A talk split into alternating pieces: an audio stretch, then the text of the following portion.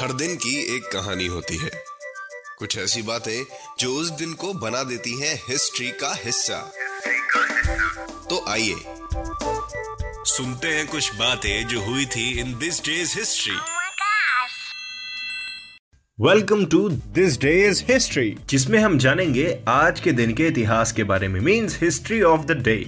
और उसको जानने के लिए हम थोड़े पहले चलते हैं नाइनटीन सिक्सटी फाइव में। आज ही के दिन इंडियन फिल्म इंडस्ट्री की सबसे पहली फिल्म जिसको इंटरनेशनली एप्रिशिएट किया गया था, उस फिल्म को बनाया था बिमल रॉय ने।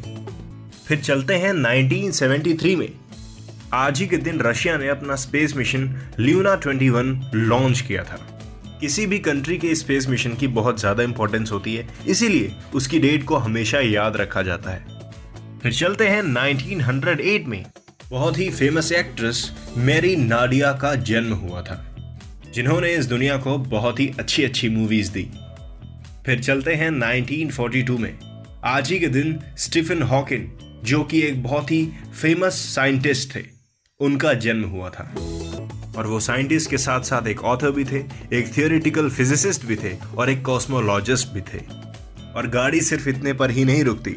नाइनटीन एटी फोर में the present king of North Korea Kim Jong उनका जन्म हुआ था। तो आज का दिन नो डाउट बहुत स्पेशल डे है, क्योंकि इतिहास में बहुत बड़े बड़े काम हुए हैं।